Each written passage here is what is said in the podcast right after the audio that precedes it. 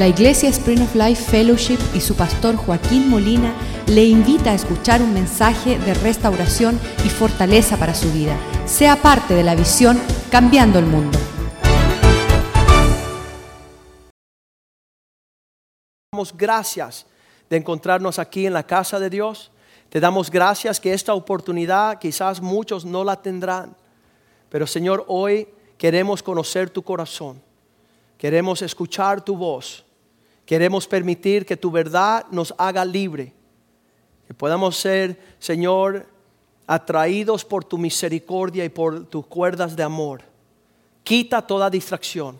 Quita toda obra perversa del enemigo, Señor, que quiere robarnos la bendición de Dios. Pedimos que tú te glorifiques en nuestras vidas, que tú seas presente, que florezcamos, Señor, que podamos prosperar y dar fruto y llenar la tierra con tus propósitos y tu palabra. Que tu palabra no retorne vacía, oh Dios.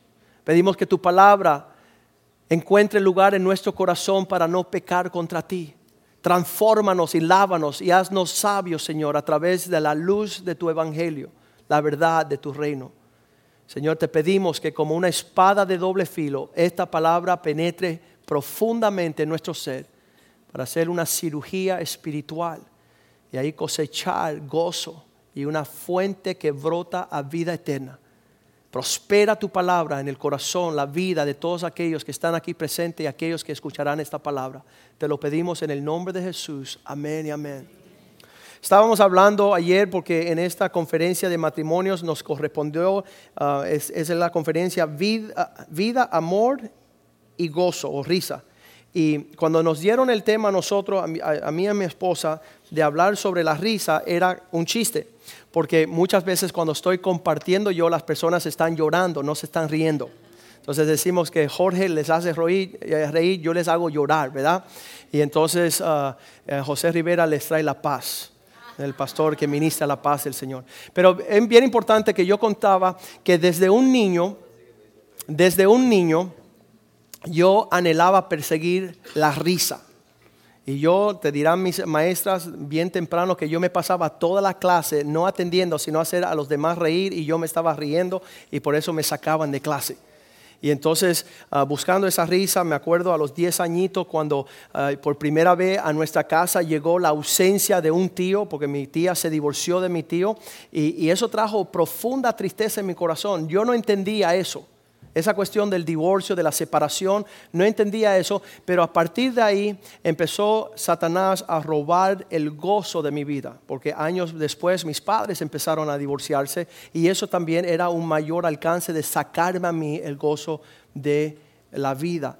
Pero dice la palabra de Dios que nosotros debemos de saber que es el plan de Dios que nosotros seamos un pueblo altos en niveles de gozo y de alegría. Dice, se escuchará en las tiendas de los justos gritos de júbilo y de salvación.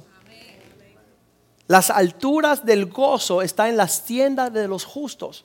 Dice Juan capítulo 16, 22, ahorita están profundamente tristes. Cristo conocía el corazón del hombre también vosotros ahora tenéis tristeza. Y todos dicen, amén, amén. Dios conoce el corazón del hombre que está torcido. Así va a ver, igual que habíamos hablado de las civilizaciones que se recrearon en su desarrollo, pero ahora andan en ruinas. Nosotros, un pueblo que Dios creó para tener abundancia de risa, ahora tenemos las risas de las profundidades de depresión y eso marca nuestra generación y civilización tenéis tristeza, pero os volveré a ver. Van a verme nuevamente y se gozará vuestro corazón y nadie os quitará vuestro gozo. Dice el Señor, cuando usted me permite entrar en su vida, yo cambié, cambiaré su tristeza, su lamento en baile. Cambiaré su tristeza en gozo. Para que nadie os quite. Y yo tuve que aprender primero que es el propósito de Dios, que nos gozamos y que nos gozamos felizmente me encanta reírme. A veces estoy con amigos y nos reímos tan duro que nos duele la barriga, el rostro se te lo hace calambre y son calcajadas y risas y estamos ahí disfrutando. Me gusta andar con gentes alegres. Me acuerdo en la universidad cuando encontré un grupo de peruanos que se pasaban todo el tiempo riéndose. Yo decía, yo quiero ser parte de ese grupo. Quiero andar con los que se ríen. No me gustan los que lloran. las profundidades de, de mis, ¿cómo le dicen aquí? Las profundidades de mis emociones sentimentales me llevan a querer que todos sean felices. Me paso la vida repartiendo tarjetitas de la iglesia y del ministerio y hablando a las personas de Cristo porque quiero que ellos también disfruten de lo que yo encontré en Cristo. Que cuando Cristo está eh, presente, nuestro gozo está a medidas agresivas. Capítulo 16, 24 de Juan, él dice, no solamente que nadie os robe, vuestro gozo, sino hasta ahora nada habéis pedido. En mi nombre pedid y van a recibir para que vuestro gozo sea a niveles full, cumplido. No cabe más que un nivel eh, gozoso. Esto es una botella de agua y cuando está llena de algo, cuando vienen los golpes de la vida, lo que sale es lo que tengo adentro.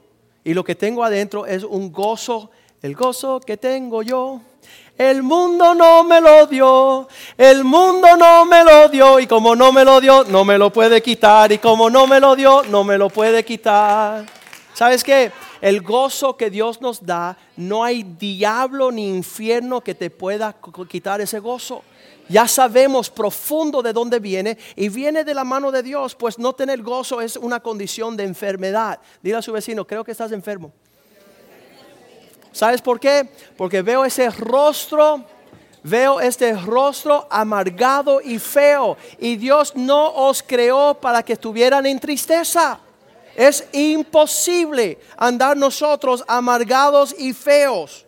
Aún en pruebas profundas, la instrucción bíblica de Santiago capítulo 1 versículo 2 dice, cuando entréis en diversas pruebas, tenedlo por sumo gozo hermanos míos, tener por sumo gozo cuando entréis en diversas pruebas. ¿Sabes qué? Anhelo con todo mi ser alcanzar esa medida de verdad. Ya sabiendo que es el propósito de Dios, lo pediré. Voy a buscar lo que Dios quiere para mí. Y aún en profunda, ah, me acuerdo hace como 10 años atrás, ah, me dieron piedras al riñón. Y, qué dolor. Yo decía, Dios mío, ¿y cómo tú quieres que yo me goce aquí? ¿Cómo tú quieres que yo esté gozoso con este dolor que pienso que voy a perder la vida?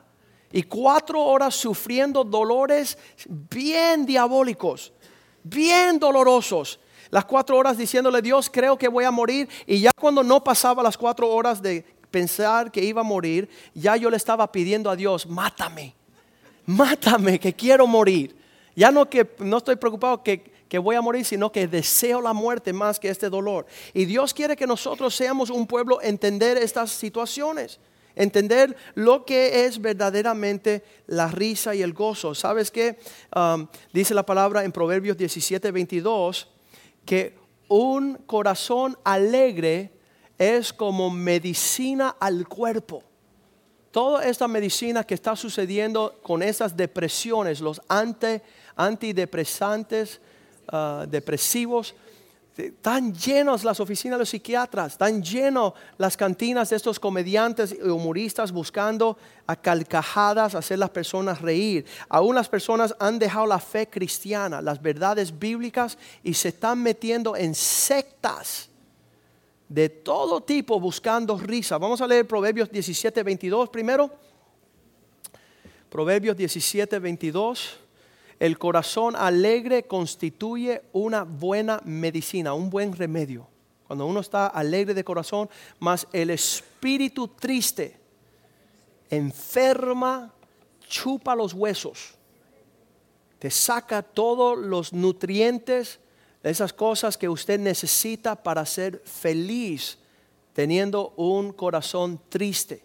El espíritu triste seca los huesos está comprobado que una persona que persiste en actitudes de depresión lleva a un sinnúmero de enfermedades.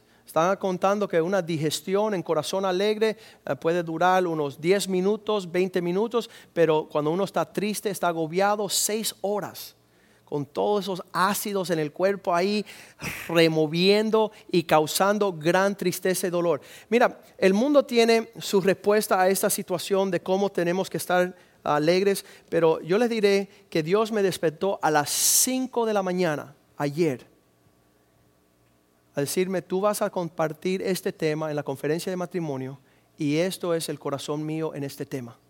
Yo no tenía ni idea lo que iba a compartir. Yo no tenía nada gracioso para compartir y Dios me empezó a ilustrar el corazón de Él para que nosotros no solamente nos apropiemos del corazón de Dios, sino que llevemos esta realidad al mundo. Porque el mundo ahorita, mira lo que está haciendo, vamos a ver un corto video. Esto es lo que el mundo busca para buscar su risa, su alegría. Vamos a mostrar un pequeño video. This is best thing for my health. So I got to breathe, love, laugh. Lo mejor para la salud es alcanzar niveles a poder That's my whole philosophy. The whole world can be happy. El mundo entero Whole world, because alegría. free.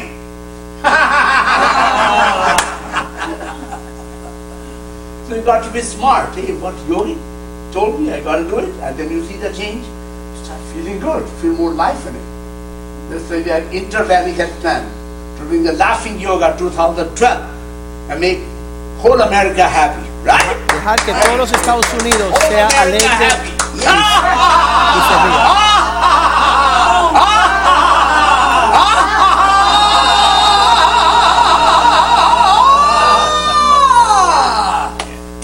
Energy in your lungs, in your heart, your kidney, your colon, liver, pancreas, nervous, everything.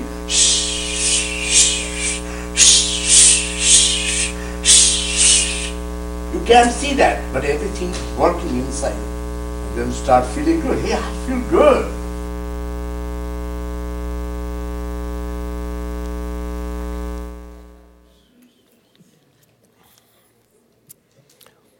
Eso es un sacerdote hindú. Está enseñando a los pueblos cristianos que han perdido su gozo, que han perdido su habilidad de sonreír, que no saben dónde meterse por alcanzar la alegría, cuando la alegría está en encontrar el corazón de Dios. Los científicos han dicho que aquellas personas que tienen la tendencia de alcanzar la alegría tienen mayor atracción física. Quiere decir que si usted hoy Dios le dé el don de la alegría, va a hermosear su rostro y muchos de nosotros necesitamos eso. Dí- Dígale a su vecina, yo, yo creo que el pastor ya se está metiendo con usted.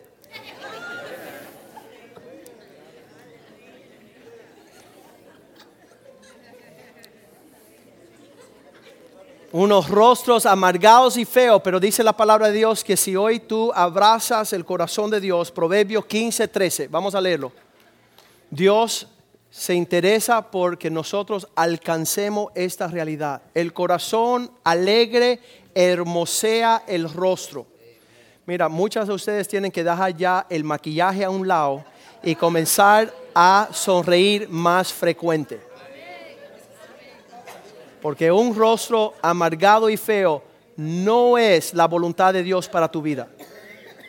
Mas por el dolor del corazón, el espíritu se abate.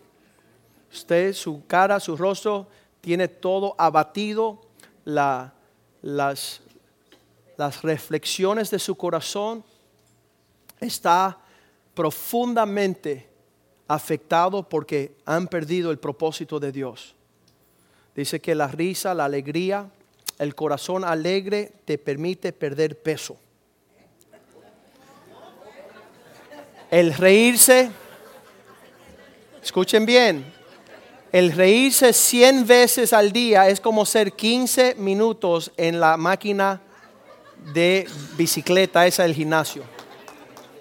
El reírse 100 veces es como estar en una máquina esa del gimnasio de hacer el, el remar, ¿verdad?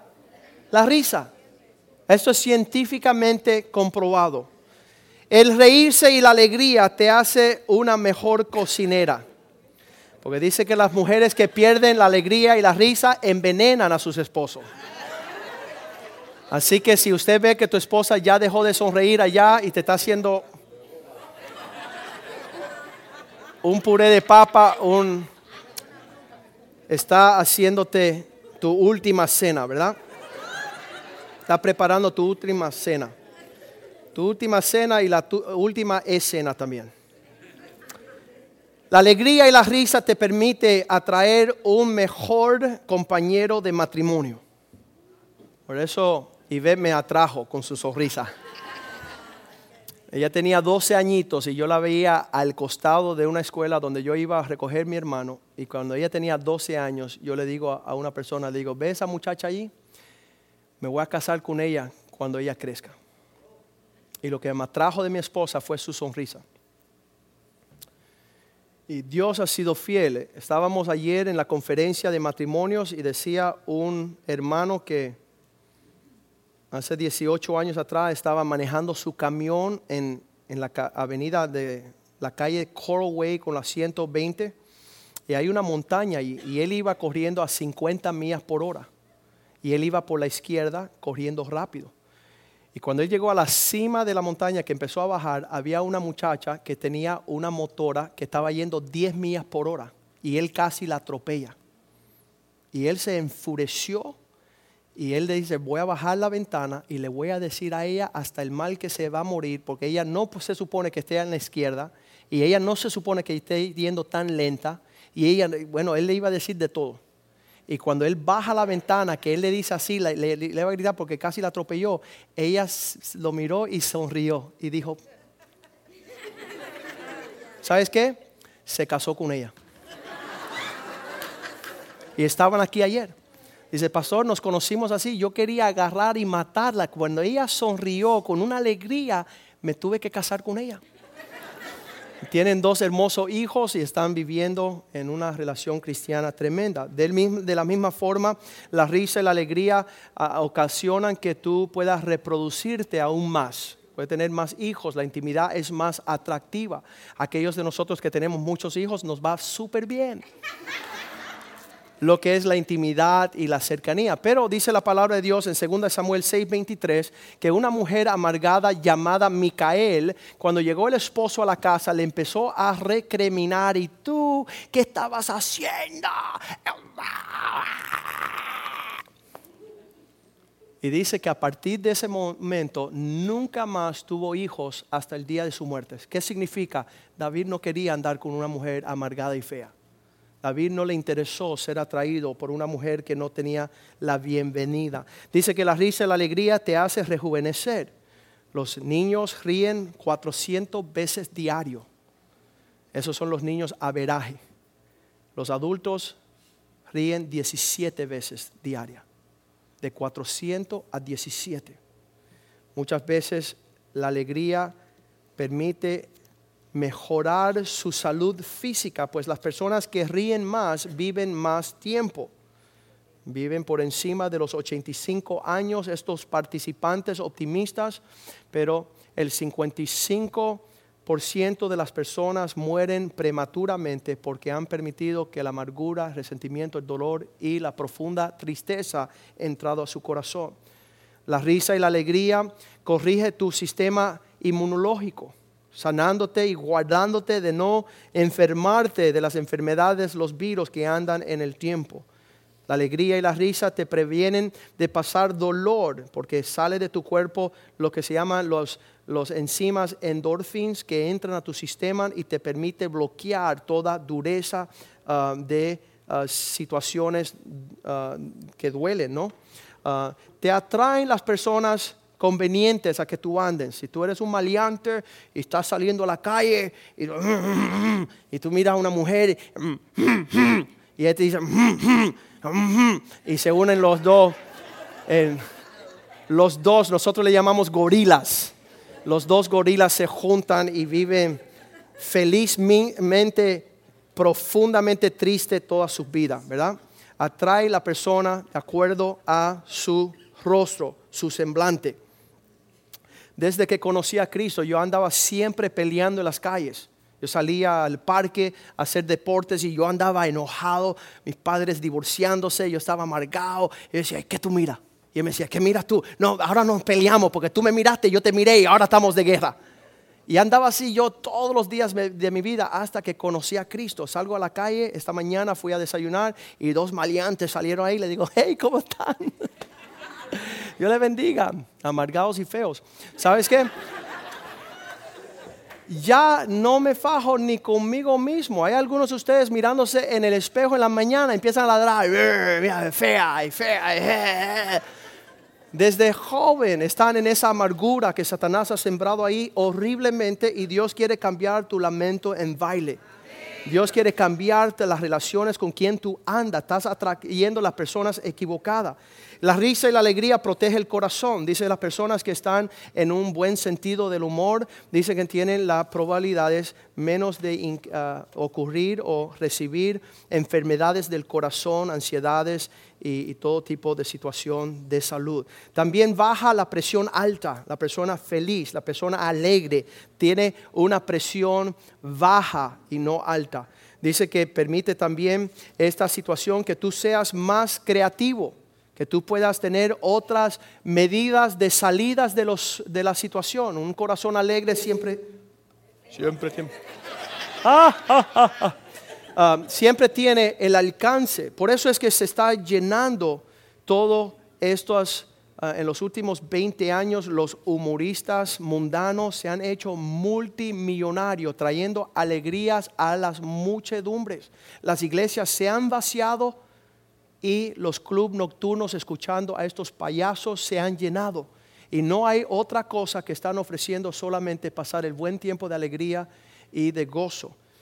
Dice la historia famosa de un hombre que fue a ver su psiquiatra en París, donde allí él le dijo a su psiquiatra que tenía un horrible caso de tristeza profunda y una depresión que no se le quitaba y habían intentado todo tipo de terapias, de medicina, de tratamiento, de diferentes programas de las, ah, de las novedades más últimas de esos tiempos.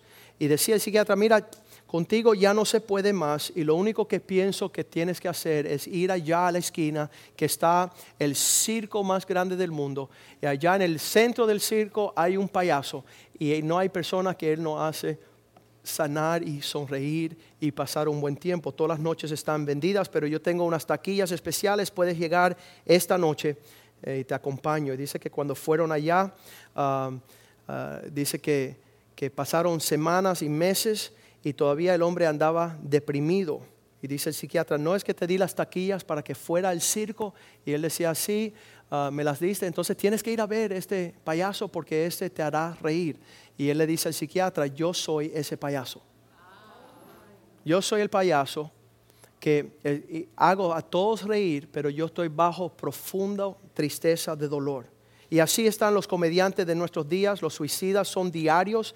John Belushi, en los 80, fue uno de los comediantes más grandes y cometió suicidio ah, intentando ah, tomar medicinas para levantar su ánimo.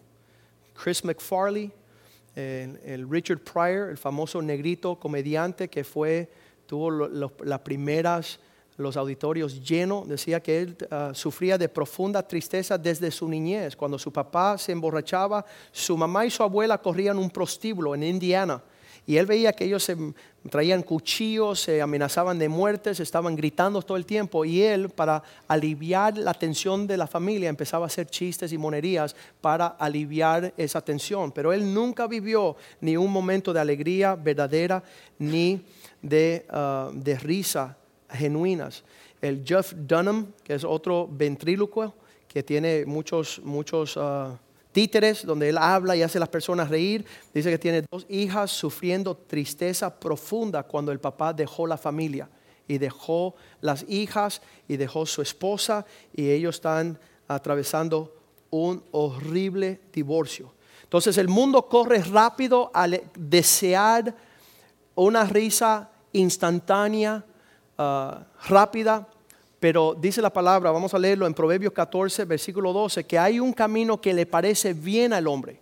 El camino de alcanzar uh, mis derechos de ser feliz. Hay un camino que al hombre le parece bien, pero su fin es el camino amargo de la muerte.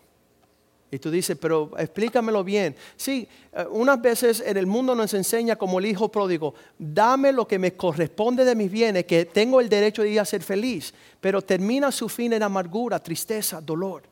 Porque quiere una risa, una alegría instantánea y ese no es lo que la palabra de Dios nos enseña, que es el orden del Señor.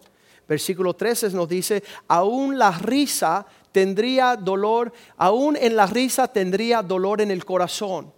El término de la alegría es, el fin de ese tipo de alegría es congoja. soy las personas que no reciben un dolor de tristeza, un dolor de disciplina, un dolor de corrección, son las personas que después van a llorar por toda la vida. Las personas que soportan por una temporada la tristeza, el dolor, el, uh, sufrimiento, dice que después cosecharán alegría y paz. Uh, escuché una mamá aconsejarle uh, años atrás, hace 20 años atrás, escuché una mamá cristiana decirle a su hija, si lloras hoy porque te digo que no a esta situación, vas a gozar una alegría perpetuamente. Pero si te digo hoy sí, y eso trae un rostro de alegría para ti momentáneamente, si te digo sí hoy y tienes una alegría de un día, vas a llorar todos los días de tu vida. Y eso ha sido la realidad de personas rebeldes y necias que no han deseado soportar un momento lo que es la disciplina del Señor. Aún la risa, ah, aún en risa tendrían dolor en el corazón, haciendo lo que le da la gana hay profundo dolor. Y el término de ese tipo de alegría es una amargura profunda. No se supone que vamos en esa dirección. Dice el gran predicador de Eclesiastés capítulo 2 versículo 1, dice, me propuse durante mi reinado alcanzar una medida plena de disfrutar. Eclesiastés 2.1. Ah, eh, teniendo toda la habilidad de hacer lo que me da la gana, yo en mi corazón dije, ven ahora, voy a probar la alegría. Voy a probar mi corazón con la alegría y gozarás de bienes. Me aquí está también, esto era vanidad. Versículo 2 dice, no pude, a la risa le dije, me enloqueces. No te entiendo por qué si yo estoy saliendo a hacer todo lo que me da la gana, estoy profundamente triste. Porque yo teniendo todo el alcance soy el más infeliz? ¿De qué sirve el placer? ¿De qué sirve hacer lo que a mí me da la gana cuando no me está alcanzando el gozo perpetuo que anhelo? Qué tremendo que la Biblia dice en Eclesiastés 7:2, es mejor pues estar en una casa que causa dolor y tristeza, más que ir a la casa de la fiesta. Mejor es ir a la casa del luto que la casa del banquete. Hey, olvídense ese lugar de la iglesia donde siempre nos están diciendo que andamos mal. Vamos a las fiestas donde allí dicen que todo lo que hacemos nos va bien. Esas personas que hacen ese intercambio viven sufriendo toda la vida. Y aquellos de nosotros que hemos nacido y hemos sido criados en la casa del Señor, tenemos un nivel de gozo que dicen que somos locos Estamos soñando al nivel de la vida que estamos viviendo, porque hubo temporadas en nuestra vida, acuérdense, yo me, entrego a Cristo a los 16 años y lo primero que me dijeron fue, no hay intimidad sexual. 1983 yo decía, ¿qué? Eso es como lo marciano es eso, que te diga, mira, no respire más. Y soportando esa tristeza y ese dolor donde todos mis amigos andaban haciendo lo que le daba la gana y uno llorando, Señor, ¿será posible? ¿Cómo es esto? ¿Cómo me vas a trazar una línea de instrucción que me prohíba yo expresar mi deseo de la adolescencia? Y les diré, hermanos, que soy un hombre sumamente feliz. Porque levantándome una casa donde hubo disciplina, donde hubo enseñanza, donde hubo corrección, hoy todo lo que pueda hacer, el gozo de mis amigos se le acabó. Sus alegrías se volvieron amargos tragos y las mías estoy feliz. Dice la palabra de Dios en Eclesiastés 7, versículo 3. Dice, mejor es el pesar que la risa, porque con tristeza del rostro se enmienda, se enmendará el corazón. Cuando, cuando hay un trato de Dios que te está corrigiendo y eso duele, Eso está arreglando las actitudes de tu corazón. Y muchos al no querer decía, pastor malo, tú eres un pastor malo, me voy, porque me duele lo que me dices. Sí, te duele porque estoy tratando de lograr no desviar tu corazón en direcciones equivocadas. Versículo 4 dice así, el corazón de los sabios está en la casa de la tristeza, mas el corazón de los insensatos en la casa que hay alegría. A mí me encantaba mi tía Isabel Blaya, donde ella le decía así a todos sus hijos. ¿Quieren helado? Sí. Caramelo? Sí. Vayan, sí. Y yo decía, ¿por qué yo eh, nací en la casa del doctor Raúl Molina, que todo es no? Y yo me ponía, yo me voy a mudar para la casa de mi tía, donde todo es sí. Y sabes qué, le doy gracias a Dios todos los días haber nacido en la casa del luto, la casa del no, la casa de la disciplina, de la corrección porque eso fue moldeando mi corazón hacia las cosas excelentes. En la casa que hay alegría están los necios, en la casa del dolor están los sabios. Vamos a aprender eso, vamos a vivir conforme lo que Dios quiere para nosotros. Seguimos en versículo 5. Mejor es el oír la represión del sabio que las canciones de los necios. Si tú eres una persona que no resiste que te digan que no, y si te dicen que no, tú tiras una perreta, va a llegar el día donde tú vas a estar rodeado de un montón de personas que dicen, Al, haz lo que tú quieras. Rompe todas las restricciones. Rompe todas esas cosas que están alineando tu vida para ir en pos de esas cosas que no convienen. Mejor es oír la reprensión de un sabio que estar escuchando las canciones de los necios. Sí, trátalo, hazlo. Dice la palabra, bienaventurados aquellos que, que lloran, ellos serán confortados, ellos serán aconsolados. Mejor es estar en una situación, Eclesiastés 10 dice, hay de vuestro pueblo cuando el príncipe se levanta a celebrar. Eh, otra palabra, otra traducción dice, este pueblo que el rey, el príncipe, el que manda, se levanta a celebrar. Vamos a buscarlo bien rapidito, Eclesiastés 10. Bien importante. Es una maldición que nos levantemos en la mañana con un sentido de que nos debe algo alguien. A ver si lo encuentro aquí rapidito. Dice allí, versículo 16. E- Eclesiastés 10, 16. Hay de ti tierra cuando tu rey es tan inmaduro y tus príncipes quieren tener banquete de mañana. Los jóvenes se gradúan de la universidad y dicen, ¿y dónde están mis millones? No han hecho nada, pero se levantan a celebrar lo que no han hecho. La persona que quiere ser próspera con no haber sembrado una cosecha. Hay de ti tierra cuando tu rey es muchacho, es inmaduro, no recibe el esperar y tus príncipes quieren celebrar de mañana. Un joven llegó aquí para consejería matrimonial y, y, dice, mira pastor, yo me he pasado la vida entera haciendo a esta mujer feliz. Y no me, lo, no, me lo aprecia. Y le digo, ven acá, ¿cuánto tiempo llevas casado? dice, dos años. La vida entera.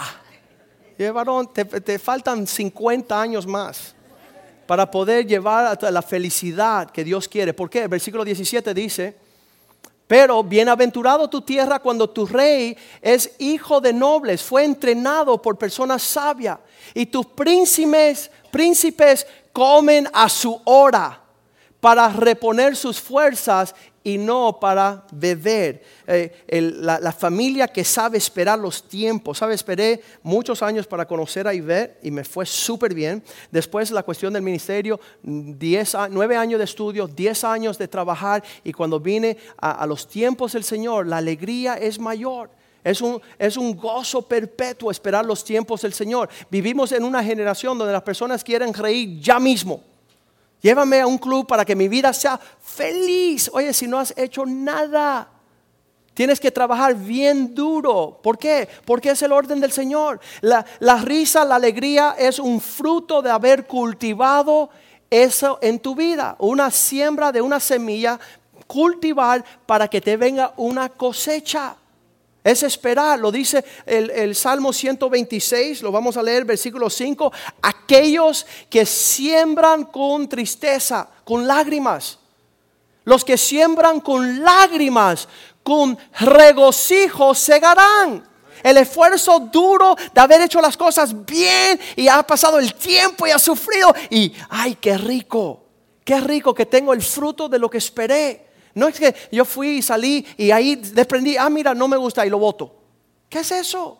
¿Qué has cultivado para poder disfrutarlo? No, no estoy disfrutando mi matrimonio porque no me dejan hacer lo que quiero. ¿Qué es eso?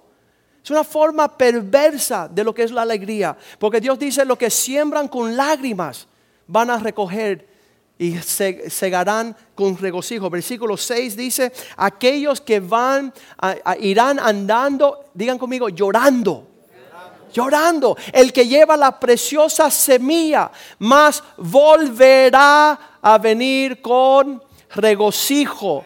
Trayendo sus gavillas, mi esfuerzo bueno de hacer las cosas bien, tiene una cosecha gloriosa y voy a reírme por toda la eternidad. Qué atrevidos querer reírnos cuando todavía no hemos sembrado. Qué horrible querer tener una cosecha que no hemos sembrado.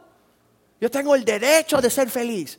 ¿Qué te da el derecho de ser feliz? Empieza a cultivar eso con muchas lágrimas, con soportar muchos tratos de parte del Señor. Entonces serán como lo que sueña, versículo 2, Salmo 126, 2, dice, entonces nuestras bocas se llenarán de risa y nuestras lenguas de alabanza. Entonces dirán entre las naciones, grandes cosas ha hecho el Señor con nosotros. Mira la cosecha de haber esperado. Mira la cosecha de haber sufrido. Mira la cosecha de haber sido disciplinado. O cuánto aborrecí mis maestros, dice el Proverbio 5.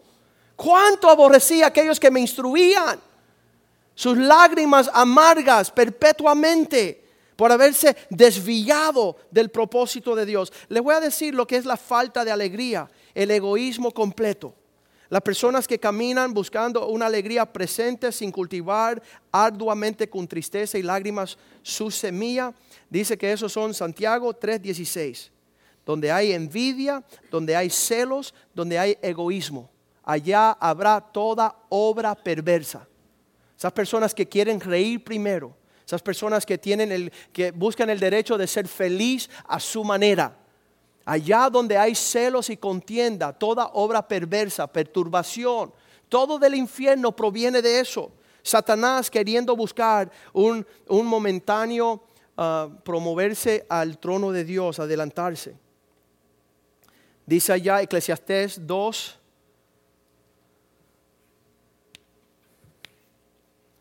Vamos a buscarlo bien rapidito.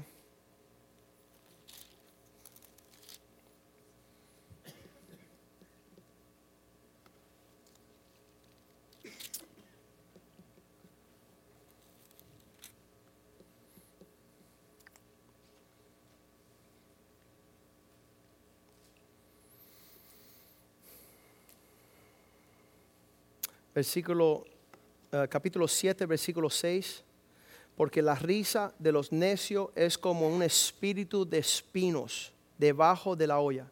Están ellos ah, formando un cultivo, porque la risa del necio es como es estrépito de los espinos debajo de la olla, y también esto es vanidad.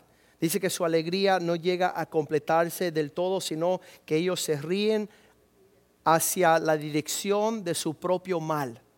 Esos son los escarnecedores.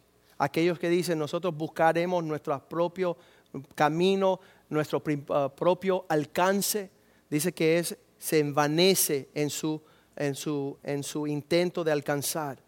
Proverbios 31, 25 dice esa mujer virtuosa, dice que ella se, se regocija en el tiempo del porvenir.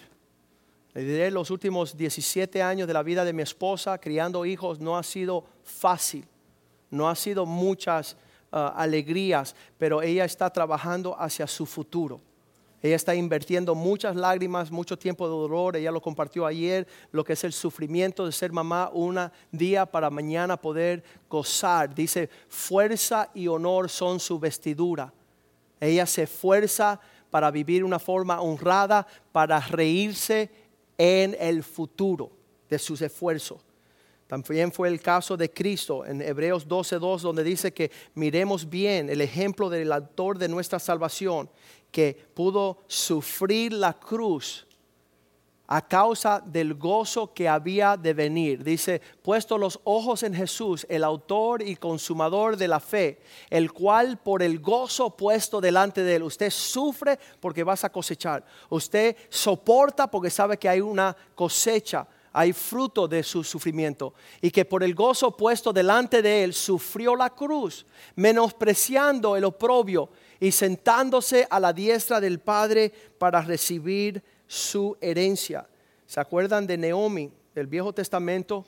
El libro de Ruth, donde ella dice, ya que las cosas están tan malas aquí, en la disciplina, en la corrección del Señor, en el trato y el juicio de Dios, nos levantamos porque estamos bien nosotros. Iremos a Moab. Ella mudó toda su familia buscando felicidad. Y dijo, no voy a ser parte del orden y el tiempo de Dios. Voy a hacer mi propio orden y mi propio tiempo. Allá en Moab, sus dos hijos, siendo príncipes, se casaron con mujeres. Su esposo estaba en negocios y dice que murió su esposo, sus dos hijos, y ella regresaba a Jerusalén amargada y sin gozo y fea. Y cuando ella llega de nuevo a Jerusalén con su nuera, con Ruth, dice capítulo 1, versículo 20, no me llamen más mujer hermosa no me llamen más Naomi, que significa hermoseada por el Señor. Y ella le respondió, no me llamen más Naomi, sino llámenme Mara. La palabra Mara en el hebreo es amargada, triste.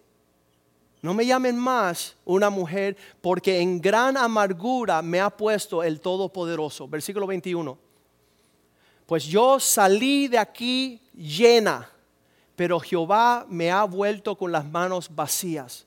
Porque me ¿Por qué me llamarás Naomi? Ya que el Señor ha dado testimonio contra mí, el Todopoderoso me ha afligido.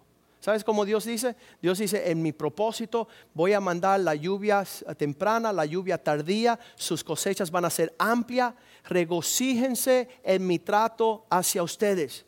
Pero no nos levantemos fuera del propósito de Dios para padecer. Eclesiastés 3:4 dice que hay un tiempo de llorar, un tiempo de reír. Qué tremendo. Señor, déjame pasar este tiempo de tristeza profunda en tu presencia. ¿Qué es eso? Dice que la corrección no es motivo de risa ni de alegría, sino de tristeza. El tiempo de llorar, el tiempo de reír, el tiempo de desechar, tiempo de bailar. Ese es el orden del Señor. Dice la palabra de Dios allá en, Hebreos 12, 11. Señor, enséñame el tiempo de llorar entonces para que yo tenga el tiempo de reír, el tiempo de gozarme. Es verdad que ninguna disciplina y corrección es presente. Al presente parece ser causa de gozo. Ah, mira, por qué me quieren? Y, por qué me están corrigiendo? ¿Y por qué me llaman la atención? ¿Y por qué ellos quieren que yo sufra? Si Dios me ha llamado a ser libre al presente no parece causa de gozo, sino de tristeza. Pero después hay un fruto apacible de justicia a los que en ella han sido ejercitados. Pablo le dice en 2 Corintios 7:10, hay una tristeza que viene de parte de Dios para que nos arrepintamos. Cuando Dios te lleva a un lugar, porque la tristeza que es según Dios está supuesto producir arrepentimiento para salvación. Cuando Dios te hace, eh, cuando Dios te da un consejo, una corrección, una palabra que te hace triste, tú dices, ok, la voy a soportar porque Dios quiere traerme a paz. Dios quiere traerme al gozo, Dios quiere traerme alegría. Por eso Dios está tratando conmigo fuertemente para salvación. De que no hay que arrepentirse, pero la tristeza del mundo produce muerte. El enojarse, el decir esto la tienen cogida conmigo, esto es algo personal. Versículo 9, ¿qué dice? Ahora me gozo, no porque hayáis sido contristados, dice Pablo, yo me alegro que ustedes están tristes, sino porque fuiste contristado para arrepentimiento, para corregir tu camino, porque habéis sido contristados según Dios para que ninguna pérdida padecieses por nuestra parte, que a causa de nosotros usted no pierda. Primera de Pedro 1 a 6 dice, en esta forma yo de gran manera me gozo. ¿Viste? Pedro se gozaba. Dice, en él lo cual vosotros os alegráis, aunque por un poco de tiempo, si es necesario, tengáis que ser afligido en diversas pruebas. En todo este tiempo muchos padres no quieren afligir a sus hijos en corregirlos. Sí, mi hijo, sí, mi hijo, sí, mi hija, sí, mi hija, sí, sí, sí, sí, sí, mi hija, sí, sí, sí. Cuando llega a tener 20 años esa hija y escucha por primera vez, no nené, la reacción es una perreta que parece que tiene rabia la hija. Parece que está, está sumamente preocupada porque alguien se preocupa por ponerle un detente, no es el tiempo. Detente no es la hora, detente no es la persona. Y solo los sabios saben gozarse. Pues dice la palabra de Dios allí bien tremenda en Primera de Reyes 1.5 que David tenía un hijo que se llamaba Adonías. Primera de Reyes 1.5. Dice, entonces Adonías, hijos de Agit, se rebeló Dice, yo no quiero el gozo como mi papá quiere que lo tenga. Diciendo, yo voy a reinar hoy, yo voy a decidir las cosas yo hoy, yo voy a hacer mis carros, yo voy a hacer mis caballos, yo voy a hacer, a rodearme de 50 hombres para que corran delante de él. Él iba, eh, supuestamente detrás de los reyes iban los hombres, él iba a cambiar la forma. Mis padres quieren que lo haga de esta forma, yo lo voy a hacer a la forma que me da la gana. Y dice el versículo 6, porque su papá nunca quiso entristecerlo. Dice su padre nunca le había entristecido en todos sus días con decirle, ¿por qué están haciendo eso? ¿Por qué están, ¿Por qué están viviendo así? ¿Por qué quieren eso? Eso no va a terminar bien. Además, este era muy hermoso de parecer y había nacido después de Absalón.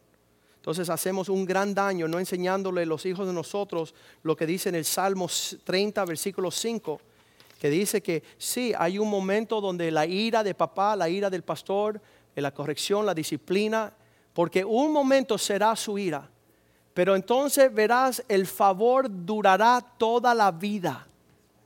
Toda la vida vas a disfrutar de lo que puede ser una buena nalgada una buena corrección. Eso trae un porte de prosperidad. Ya vas a dejar de ser un prepotente, un soberbio, un perretero en tus negocios.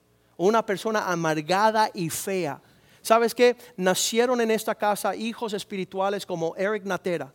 Y Eric me cuenta, pastor, cuando yo me gradué de mi universidad y empecé a trabajar con los empresarios y los ejecutivos, y me decían, no, Eric, no lo vamos a hacer así, ya vamos a hacer. Él decía, ok, y ellos se sorprendían. Porque veían los universitarios no cristianos que cada vez que le decía algo contrario, decía, este no sabe que yo estudié y que yo puedo y que yo sé, y se justificaban. Y Eric decía, sí y amén. Y él dice, pastor, quiero agradecer a ti porque ahora estoy ganando mucho dinero, soy muy próspero porque tú me enseñaste a decir sí y amén. Y su gozo es perpetuo y su paz es tremenda pero se crió en la casa del Señor soportando el trato de la enseñanza del Señor.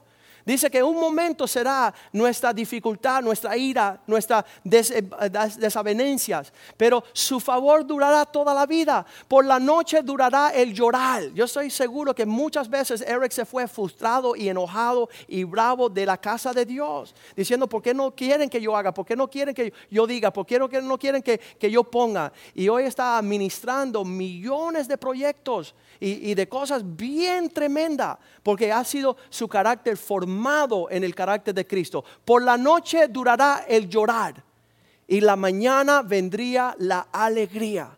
Acuérdense que el mundo está boca abajo, por eso estamos diciendo cambiando el mundo. Este mensaje los tiene que escuchar todo el mundo tiene que escuchar este mensaje. Que la verdadera alegría viene de soportar una corrección. Y dice que los impíos no soportan esto. Job 8:14. Dice que todos aquellos que olvidan a Dios, le dicen, te saludo Dios porque no voy a ir en, en ese camino. Dice, su esperanza ha sido, vamos a ver, ir al 13, por favor. 8:13. Tales son los caminos de todos los que olvidan a Dios y la esperanza del impío perecerá. Querer estar alegre sin soportar disciplina es una locura. Versículo 20 dice, Dios no rechazará el hombre recto. He aquí Dios no aborrece al perfecto ni apoya a los las manos de los malignos. Versículo 21. Aún llenará tu boca de risa y tus labios de júbilo. ¿Cuántos creen que Dios quiere hacer una obra perfecta en nosotros? Y sabes que no es muy tarde, pues yo siempre digo, si estamos escuchando la invitación de Dios de obedecerle, pues hay esperanza. No seamos como los hijos, los nueros, ah, los yernos de Lot, que cuando él le dijo, oye, va a venir juicio sobre esta ciudad, empezaron a reírse. Mira qué chistoso nuestro suegro decir que Dios quiere y Dios no quiere y lo leamos bien tremendo en Génesis, vamos a leer los 19, 14. Cuando él fue hacia ellos a advertirle de que venía juicio sobre esa ciudad, entonces salió Lot y habló a sus yernos, los que habían de tomar a sus hijas, y les dijo, levantaos, salir de este lugar, porque Dios va a destruir esta ciudad. Mas a ellos le pareció a sus yernos como que él estaba hablando un chiste, como si estaba jugando, como que no era en serio la palabra. Y yo le diré que yo quiero seguir en rumbo de lo que es la paz y el gozo del Señor, es nuestra fortaleza, es lo que nos inspira. Nunca estamos abrumados. Usted se da cuenta que hemos estado ya 15 años en esta iglesia. Han pasado las mil millones y una. Y estamos en gozo, estamos en paz. Satanás no nos va a robar el gozo, no nos va a amargar. Él quiere hacer eso. Él quiere que nos frustremos, que perdemos nuestro gozo, que podamos frustrarnos. Pero yo rehuso, envejecer así. Amén. Yo hoy les digo a mis hijos, yo voy a ser un viejito alegre. Yo voy a ser un viejito que me voy a reír a carcajadas. ¿Sabes por qué? Porque la paz del Señor está sobre mi vida. Y la paz del Señor es la que nos mantiene en esa presencia del Señor. Dice que en su presencia hay plenitud de gozo. Pongámonos de pie esta mañana y sabes que tome una decisión, porque eso es día de decisión para usted. Usted decir, yo rehuso que nadie me robe a mí el gozo. Que nadie me quite a mí lo que Dios me ha dado en medida del Señor. Decía Pablo desde una cárcel, él estaba escribiendo, gozaos en el Señor y otra vez digo gozaos. Entremos en la plenitud de gozo. ¿Quieres saber lo que es una locura?